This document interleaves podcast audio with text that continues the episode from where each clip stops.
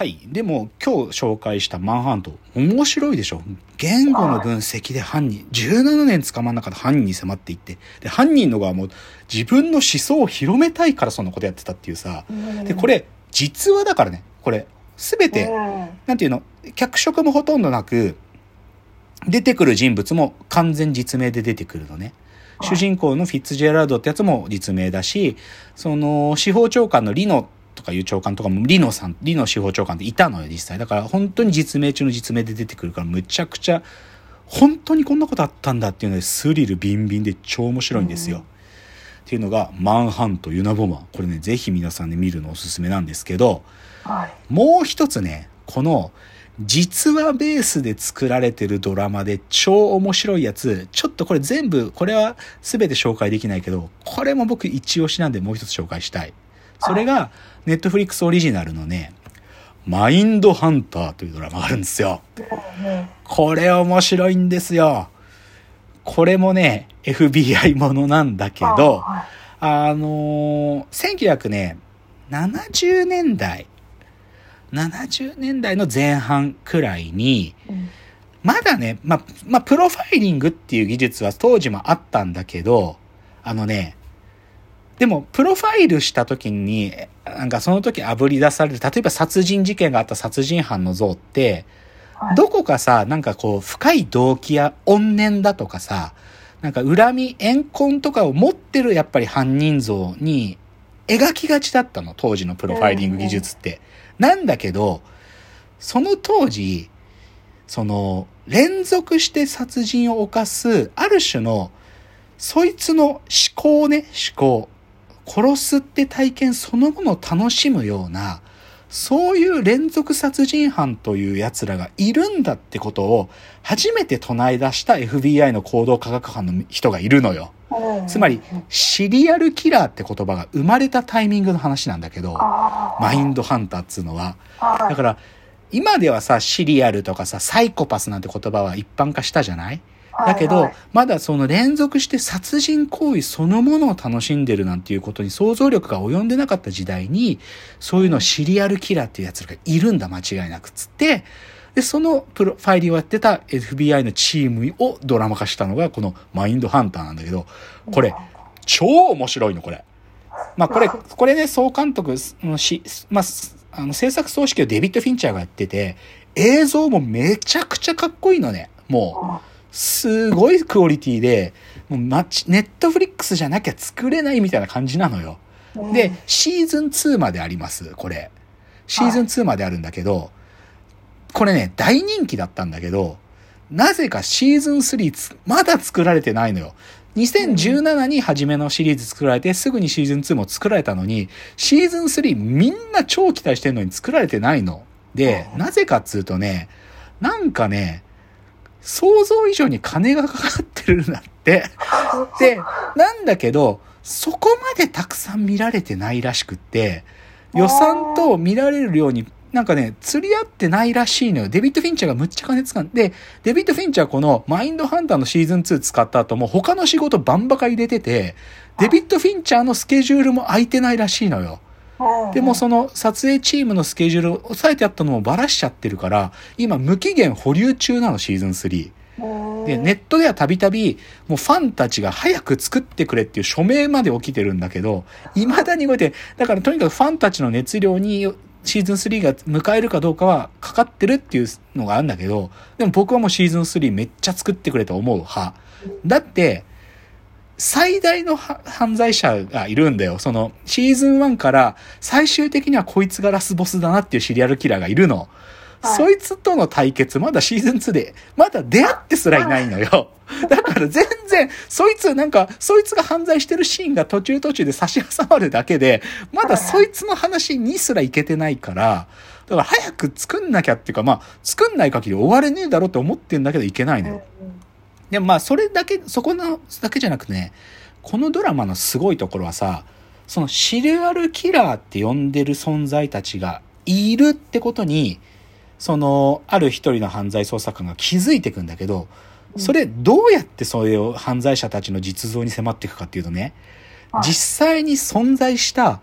本物の犯罪者たちが刑務所にいるわけじゃん。なんか、十何人殺してるとかさ、やばい犯罪者がもうけ絶対に刑務所から出られないようなそいつらに、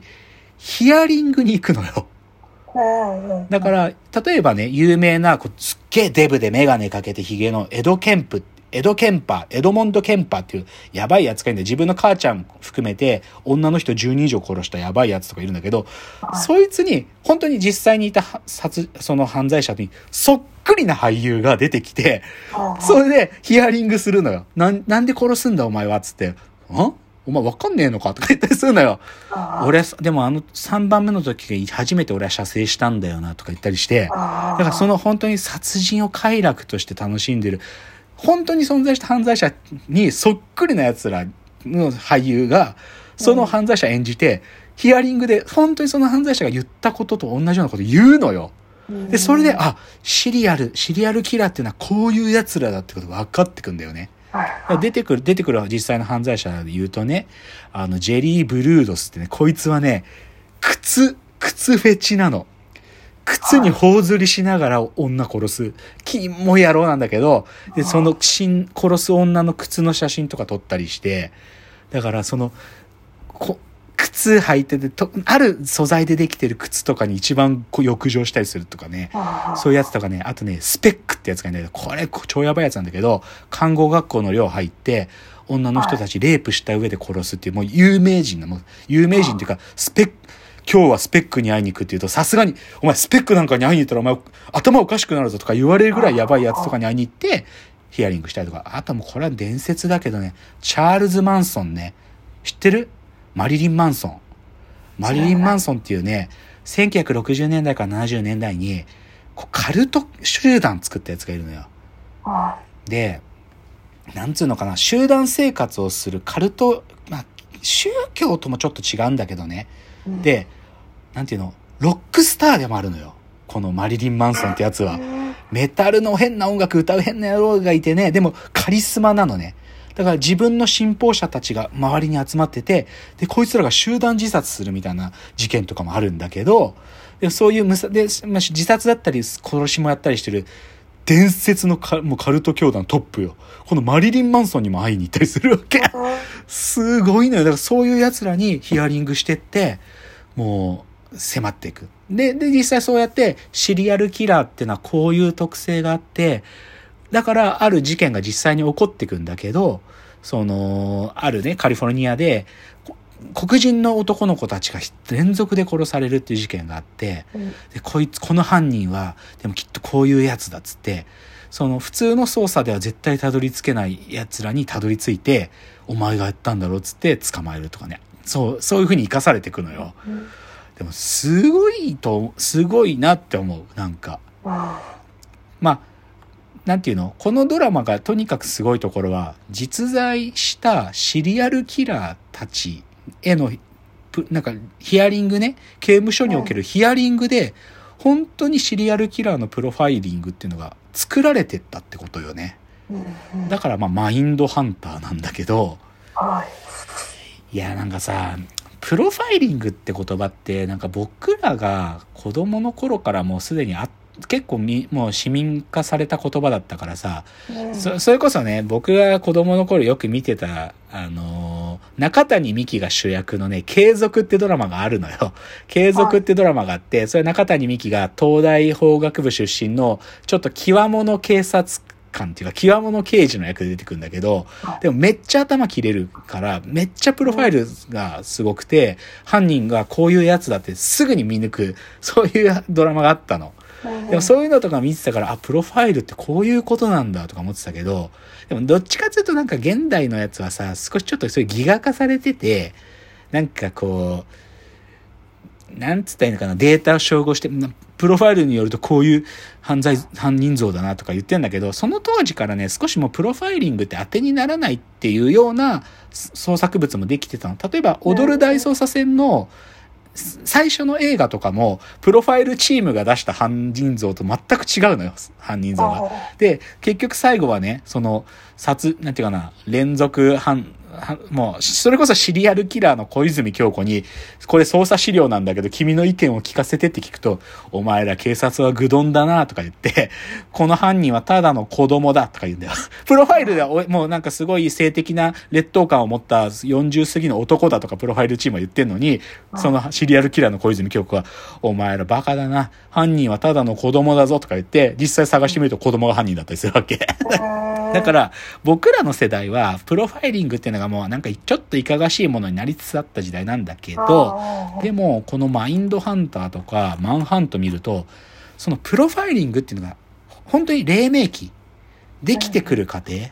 その、なんか、時代によって起こされた犯人像みたいなのを、プロファイルによってたどり着いていくみたいなことに迫ってってるから超面白いね。超面白い。なんか、1970年代前半でそういう連続殺人鬼のプロファイリングってものがどう生まれてきたのかみたいな。でそれは当たんないこともあるんだよ。ドラマの中でそういうことも描かれてるけど、お前のなんかごちゃごちゃ言ってるけど、頼りになるかよ、そんなものとか言われたりしてんだけど、でも、犯人に迫る瞬間とかもあったりして、めちゃくちゃすハラハラすんだよね。なので、